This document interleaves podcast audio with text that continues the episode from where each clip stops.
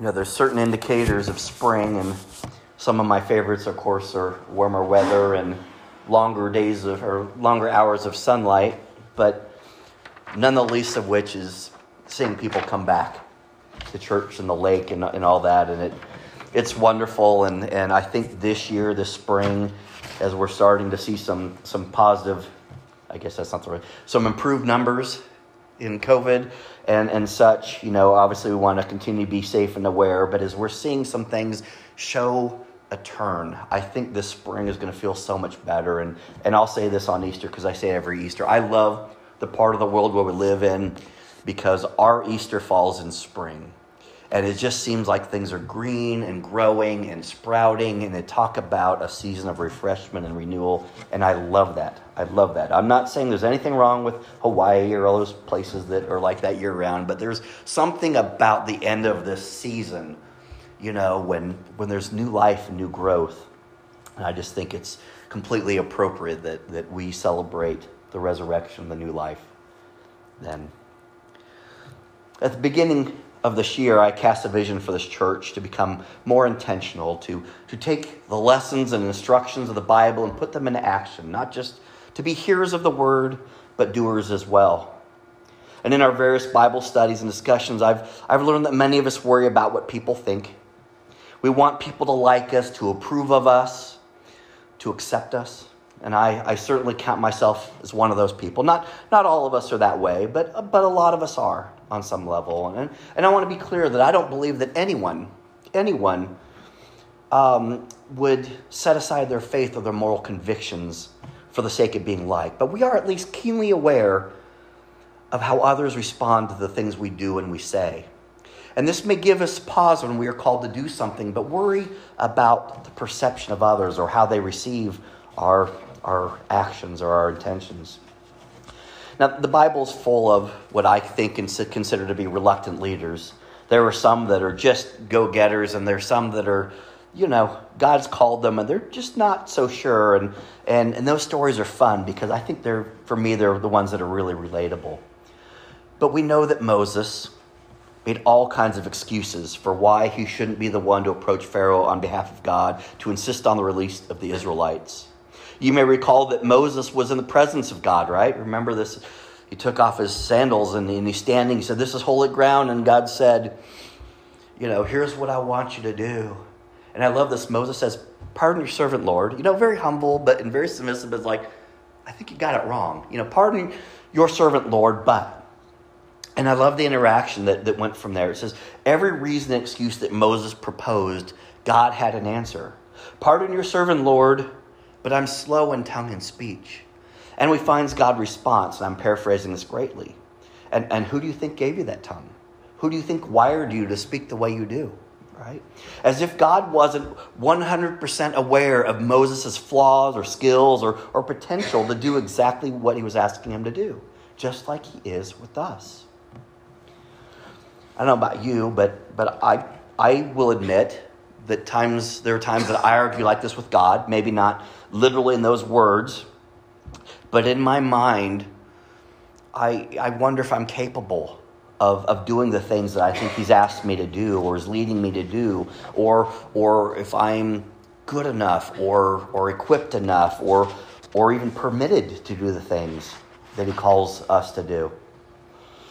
Now, we spent an entire Sunday morning of, and including our Bible study and worship in the last year, reminding ourselves that God has completely perfectly and uniquely equipped us to fulfill the instructions and purposes that He has for our lives. This means that you have been created with absolutely everything that you need to live a life according to your calling in this world. I don't know about you, but that feels fantastic for me. God is not going to ask me to do a single thing that He's not going to give me the ability and the empowerment and, you know, to do it. It doesn't mean it's going to be easy, doesn't mean it's going to be comfortable. He's kind of famous for those two things but it's going to be possible. And, and, of course, we may not fully understand what that purpose or calling is. Maybe not yet, or not everyone in our life. But, and, and perhaps maybe we're in one of those wilderness seasons where, where God is still moving around those pieces outside of our ability to perceive what He's doing. But it is no less true in those moments than it is true in those moments when we absolutely can point to God as the architect of all the wonderful things that are happening through and around us. Moses was, like we are, afraid of how he'd be received by the Pharaoh. Would he be dismissed as a nuisance, right? Just locked up for being insane? Can you imagine this? Pharaoh's probably saying, What? God told you through a bush that didn't really consume itself with fire. And he told you to come and tell me to do what? I mean, he, Pharaoh might have thought he was insane and locked him up. He might have tortured, been tortured by his insolence. I mean, the Israelites uh, have a bit of a history of, of, of, treating people for, you know, for blasphemy. What if Moses turned to them and say, hey, I just talked to God up here on the hill, and he said, you're going to follow me, and but first I'm going to go tell Pharaoh to let you go, and, and then we're going to go. And they might have thought that was ridiculous, right? We may not be at risk of such terrible consequences for our faith and obedience today, but we're certainly, we still worry about looking and feeling foolish or or we'd be doing a better job, I think, of sharing our faith openly with the world. I've done quite a bit of training, some continuing education, and some stuff, and I've been blessed to be able to go to some larger churches and, and hear some dynamic things and see some wonderful programs. But one thing struck stuck out to me, a, couple things actually. One is the really big churches work really hard to act like a small church like us. You know, they, they do. They, they have small groups and they have um, church on the on the move and, and they they've got one they call them sections wear your little section because it's an auditorium it's not a sanctuary that's your section that's your small group and that's your you know you see on sunday morning and, or wednesday night and all that and and they work really hard to keep this intimacy that we are blessed with here but some of the things that also get lost in that especially like when you, i went been to willow creek in, in in chicago and gateway in dallas but willow creek has 7000 seats in their sanctuary so it's it's big. It's you know it's hockey stadium rink big. And you, you like if you want to meet up with someone, you say I'm going to meet you at church. Where do you want to meet? And there's got to be some some places that are really obvious to meet someone before church in a place like that. And and so I was introduced to this idea they called the fool's bench, and that doesn't sound very very encouraging. So so hang with me. It was a term that was used by one of the pastors to refer to this place in the lobby that was easy to find and comfortable to sit at while you're waiting for the person you had invited to church to show up. It was literally a bench along a wall that you could, you know, I'll meet you at the bench right under the, the clock or whatever it was. Right? And he nicknamed the fool's bench because sometimes people sat and waited and waited and waited for people that, that had been invited that said they were coming that, that just didn't show up. And they might do this for weeks at a time, waiting and waiting, and they feel foolish. And he called it the fool's bench. But it was a it was a noble term because these people were making themselves a fool for God, for doing the right thing. The fool's bench. No one wants to be called a fool, no one wants to feel like a fool. The Bible's full of people just like you and I that God calls to risk feeling foolish. Many actually did what they were called to do. Sometimes they were met with the response that they feared, right? They were, they were rejected and despised. Sometimes they were met with, uh, with honor for their courage. But in every single case, God blessed them for their faithfulness and work through it for the good of others. So I want to take some time this morning to look at a few of them. I'm not going to dive deep into scripture, but I'm going to give you the, the location so you can find this. Many of these you're going to recognize or be familiar with the story, okay? Noah. Noah. We know the story of Noah. He was given specific instructions to build an ark. And, and in a previous message, I'd shared like the scale of this ark. This was not something you hide in the backyard under a tarp, hoping that no one saw what you were tinkering with. I mean, this was, this was a project. What do you think the world thought of Noah building this thing and, and corralling these animals? They thought he was an idiot. He lost his mind, right? But we know what God did through his obedience. He saved his creation. He made a loving covenant with, the, with his creation that, that saves us still today. About David, 1 Samuel 17 is where you can find the story of David. It shares a story of David's confrontation with Goliath. And we know this all the way back from Sunday school when we were little.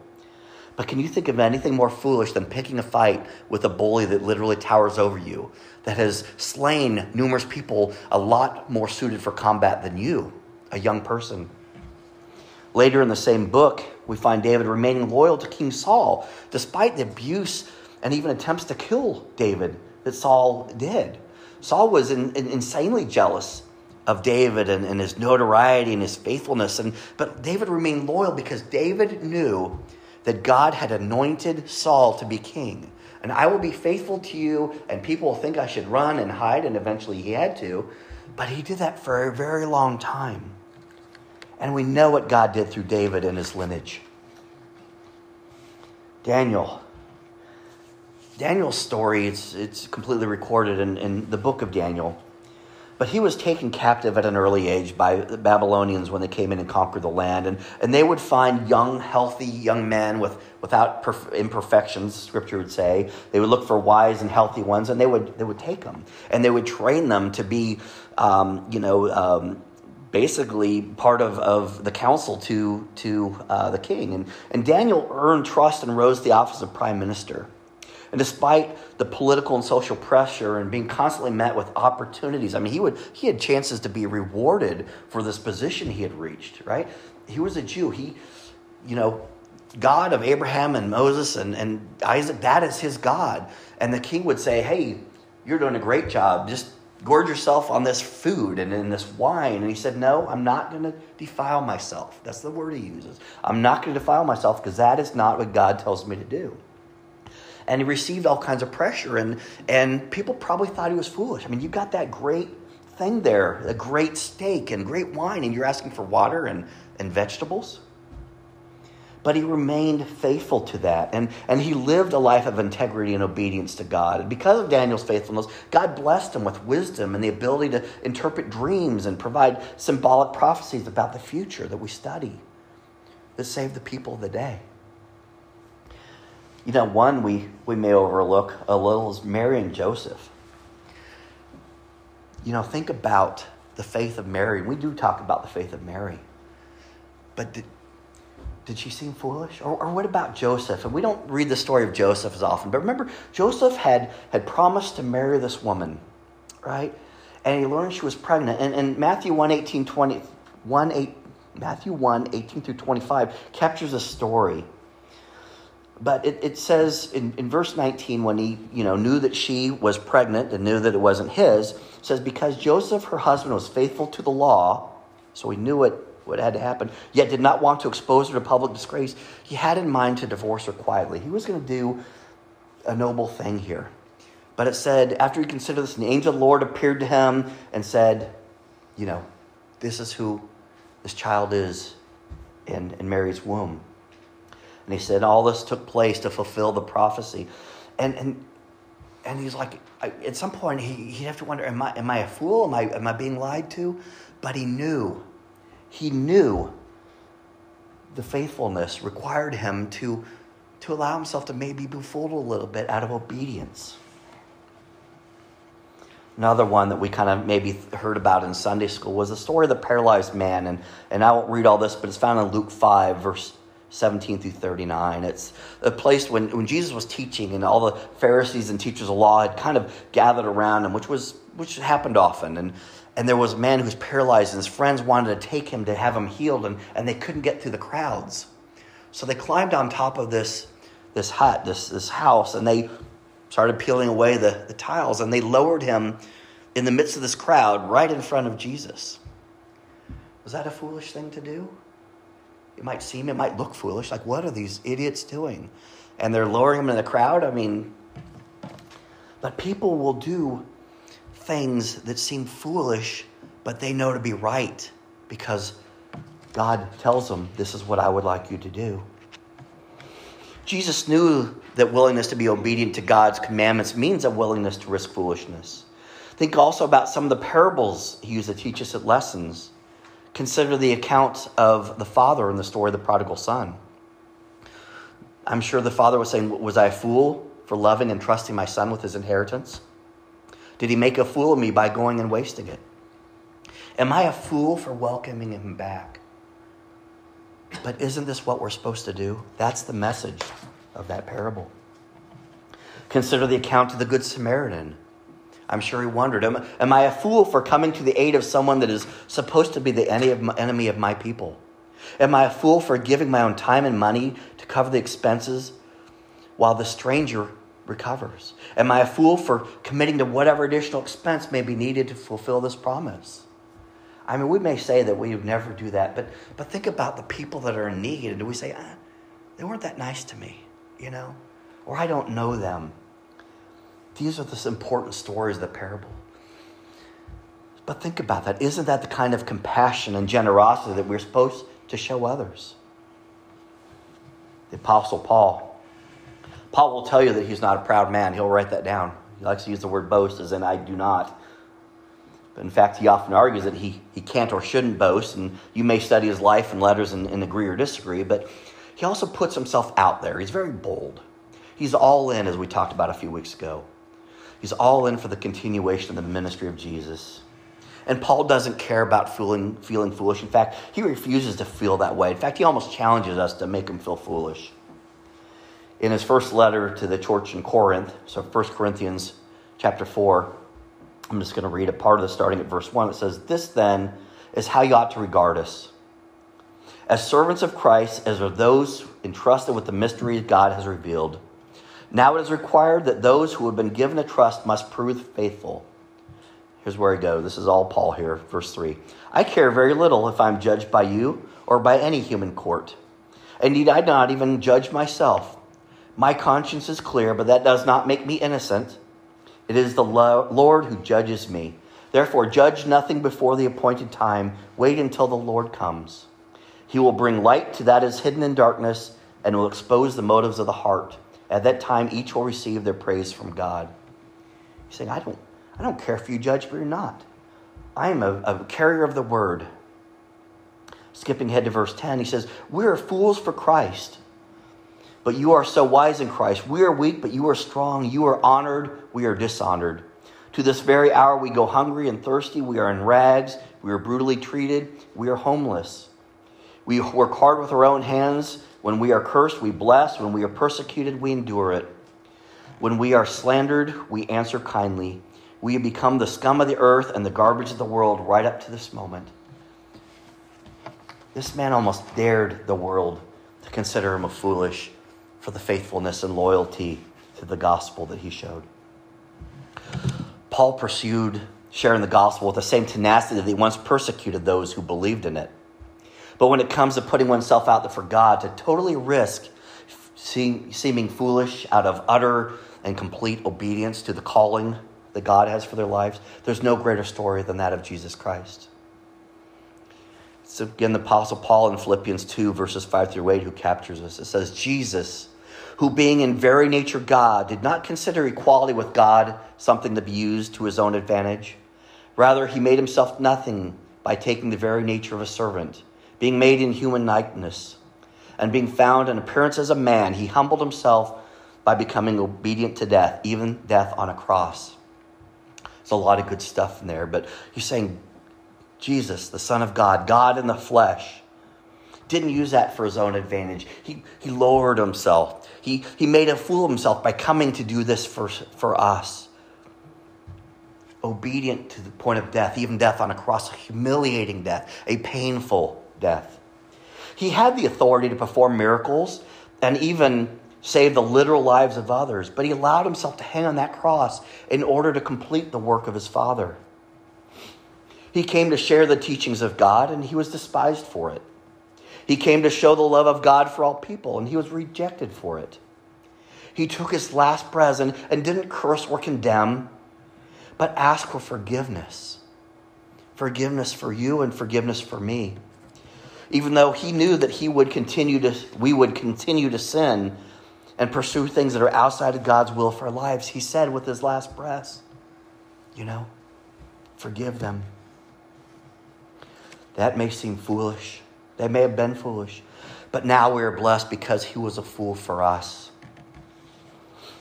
We are just a few weeks away from Easter, Resurrection Sunday. As it gets closer, I'll read this passage more uh, again. But Luke 24, verse 1 through 11, is a story of, of Mary going to the tomb. It says, On the first day of the week, very early in the morning, the women took the spices they had prepared and went to the tomb. They found the stone rolled away from the tomb, but when they entered, they did not find the body of the Lord Jesus. While, while they were wondering about this, suddenly two men in clothes that gleamed like lightning stood beside them. In their fright, the women bowed down with their faces to the ground, but the men said to them, Why do you look for the living among the dead? He is not here, he has risen. Remember how he told you while he was still with you in Galilee? The Son of Man must be delivered over to the hands of sinners, be crucified, and on the third day be raised again. Then they remembered his words. When they came back from the tomb, they told all these things to the eleven and to all the others, the eleven disciples that remained. It was Mary Magdalene, Joanna, Mary the mother of James, and the others with them who told this to the apostles. But listen to this, verse 11. But they did not believe the woman because their words seemed to be like nonsense. What? We saw this man. Foolishness. Would you believe that these women, these women, if they had told you, maybe it was wishful thinking, maybe you could explain it away. I mean, you saw for yourself that he was tortured, hung on the cross to die, wrapped in cloths, and placed in a tomb that was both sealed and guarded. Jesus has risen. Do you believe it's possible? Do you believe it happened? Would you have the courage to share that you experienced that? If you saw for yourself and absolutely knew the tomb was empty, would you run in excitement and risk looking foolish as you shared what you had just experienced? Listen to the same account as recorded in Matthew 28, verse 1 through 20. Matthew 28, 1 through 20 says after the Sabbath, at dawn on the first day of the week, Mary Magdalene and the other Mary went to look at the tomb. There was a violent earthquake, for an angel of the Lord came down from heaven and, going to the tomb, rolled back the stone and sat on it. His appearance was like lightning, and his clothes were white as snow. The guards were so afraid of him that they shook and became like dead men. The angel said to the woman, Do not be afraid, for I know what you are looking for Jesus, who was crucified. He is not here, he has risen just as he said. Come and see the place where he lay. Then go quickly and tell his disciples, He has risen from the dead and is going ahead of you into Galilee. There you will see him. Now I have told you. So the women hurried away from the tomb, afraid yet filled with joy, and ran to tell disciples. Suddenly Jesus met with them. Greetings, he said. They came to him, clasped his feet, and worshipped him. Then Jesus said to them, Do not be afraid. Go and tell my brothers to go to Galilee. There they will see me. And you know what? That's exactly what happened. The women risked appearing foolish for their faith, but they were obedient. And I'm going to skip to verse 16 so we can see what happens next. Again, Matthew 28, verse 16. Then the eleven disciples went to Galilee, to the mountain where Jesus told them to go. When they saw him, they worshipped him, but some doubted. Then Jesus came to them and said, All authority in heaven and earth has been given to me. We know this. Therefore, go and make disciples of all nations, baptizing them in the name of the Father, and of the Son, and of the Holy Spirit, and teaching them to obey everything I have commanded you. And surely I am with you always to the very end of the age. Imagine again that you saw for yourself and absolutely knew that the tomb was empty, and you saw Jesus Christ alive after death it is now beyond any doubt obvious who this man is, what he came to do, and that every single word he has spoken from his mouth was absolutely true and were the words of God himself. It just made sense now. Wouldn't your heart be so filled with joy that you couldn't help but run in excitement and risk looking foolish as you shared the good news? Did you ever put yourself in the position of sharing the story of the miracles that you've seen or blessings you've experienced in your life for those around you? Or are you afraid to be pressed about them? Yeah, but couldn't that be explained by this? Word that others might think that you have misunderstood or, or been fooled.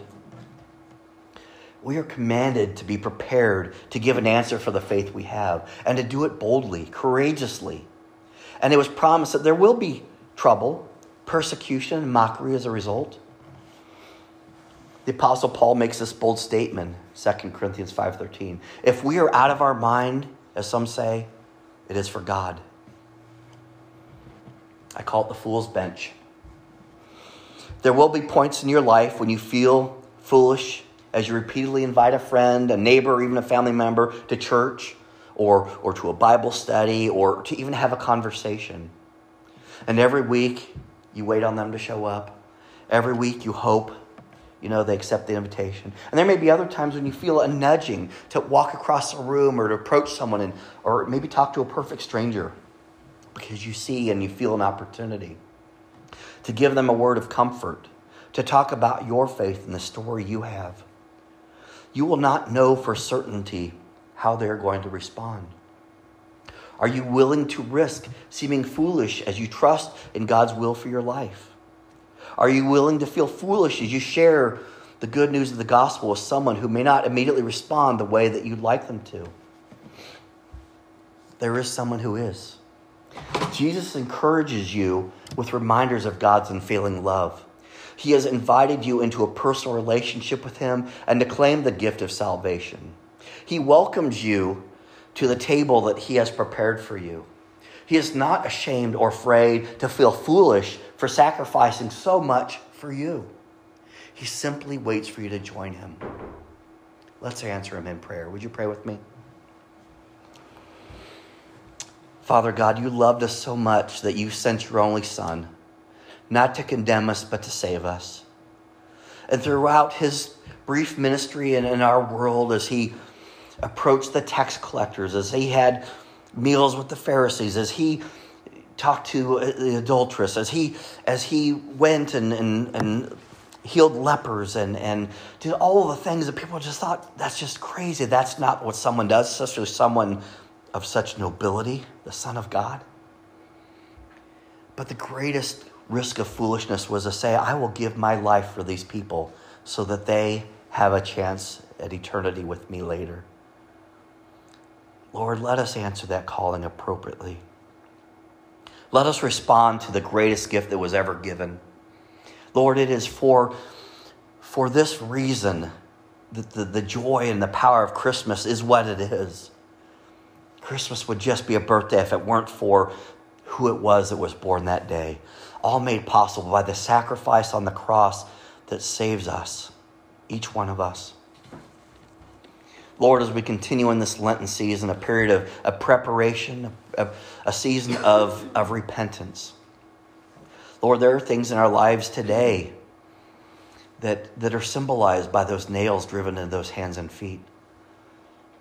Lord, we're culpable to the abuse and the neglect and the despisement of, of our own Savior.